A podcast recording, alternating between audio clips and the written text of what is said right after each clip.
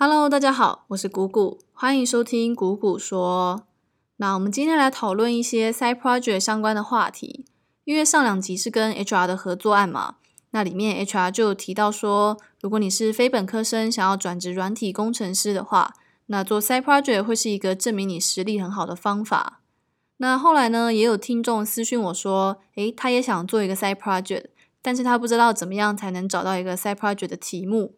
然后他也很好奇我之前做的一些 side project 具体是怎么做的，那所以我想说，我今天就根据我自己以前做 side project 的经验来给你们一些建议。那首先呢，我认为 side project 它其实可以分成两种，一种是找工作用的 side project，那另一种就是纯粹做好玩的 side project。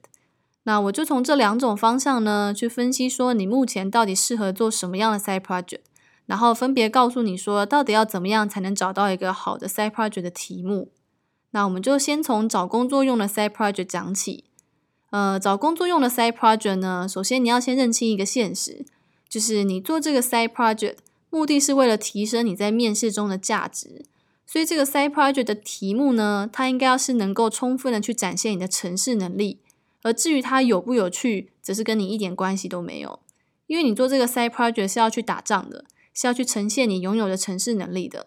那有趣的题目呢？它不一定能够充分的展现你的实力，反而是那种最经典的大学生作业题目才是最适合你的 sai project。那我举个例子来说，假设你要转职的是后端工程师，那我会建议你，你的 sai project 题目呢，就去做一个图书馆的管理系统。听起来很无聊，对吧？但是别的不说，这个题目是真的有很多地方可以发挥。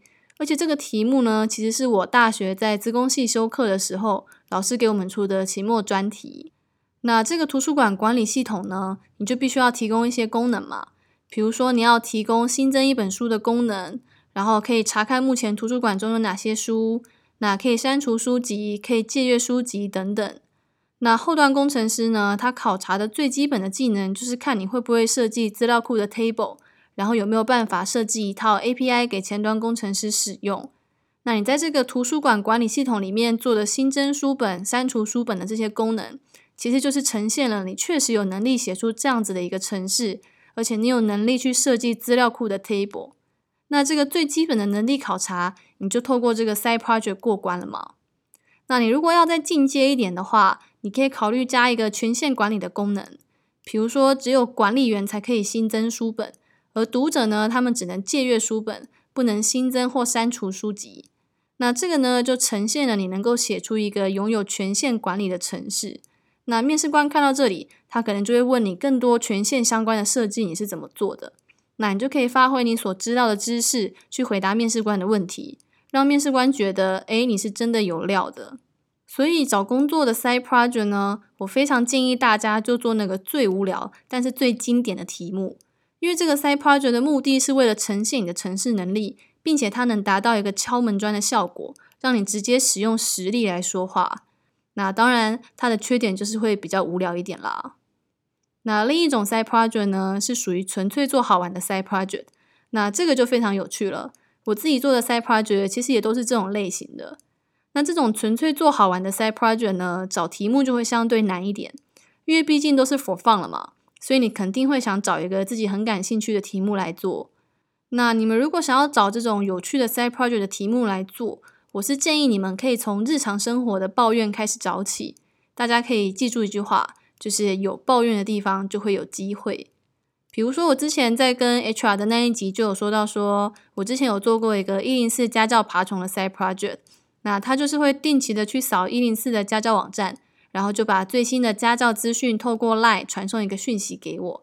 那我当时之所以会做这样子的一个 side project，就是因为我那时候刷一零四家教网的网页刷的很烦，所以我才想说来写个爬虫来帮我完成这件事情。那这么一个我觉得一直刷网页很烦的抱怨，它其实就能够成为一个很好的 side project 题目。所以当你们在找这种比较有趣的 side project 的题目的时候，建议你们可以先从身边的抱怨开始下手。可以尝试使用程式，让你的生活可以过得更开心一点。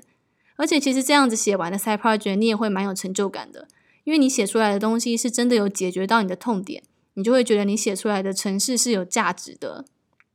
那不过要做这种 for fun 的 side project 呢，你的城市能力的广度就非常重要。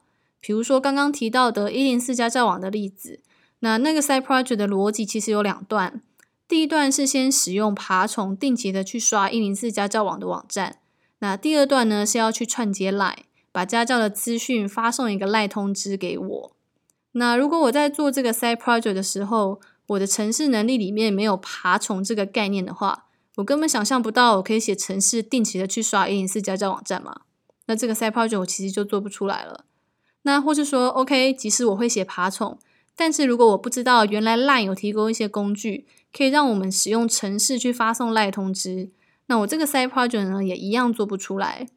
所以你们在做这种 for fun 的 side project 的时候呢，你要同时拓展你对城市领域的广度，这样子你才能够运用最有效率的方式去完成你的 side project。那我可以再举一个例子，也是我之前做过的一个 side project。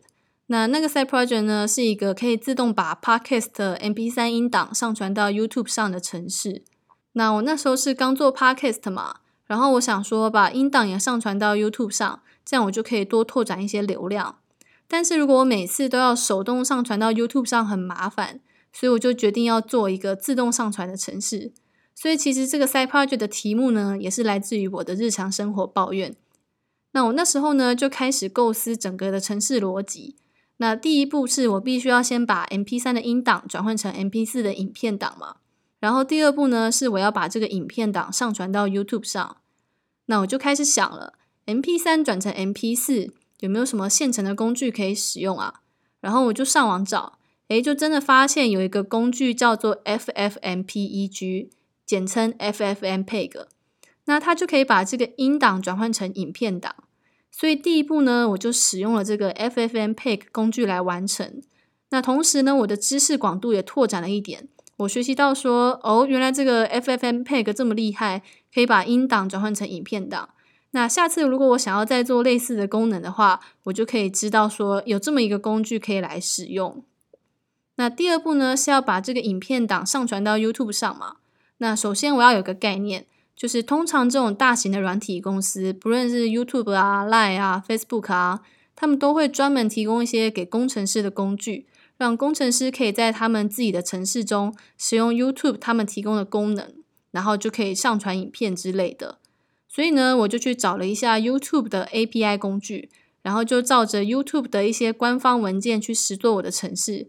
所以呢，我也把第二步上传到 YouTube 上的功能给做完了。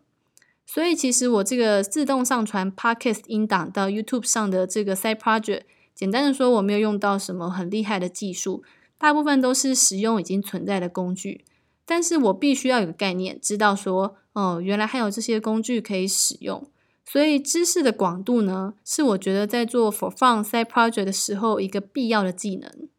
那虽然做这种 for fun 的 side project 会比较累一点，但是重点是你做完的时候会超开心的，你会觉得之前的努力都不是白费的，因为这个题目是你自己挑的嘛。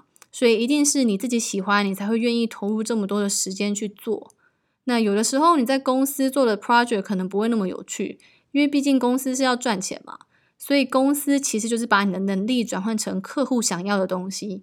那 side project 呢？我觉得就是把你的能力转换成你自己想要的东西。所以其实我还蛮喜欢做 side project，有一种痛并快乐着的感觉。好啦，这一集就聊到这里。那喜欢我的话，可以订阅我，也可以到我的 Facebook 粉丝专业谷谷说按赞追踪。那有问题想问我的话，也可以私讯粉丝专业哦。那我们就下一集见啦，拜拜。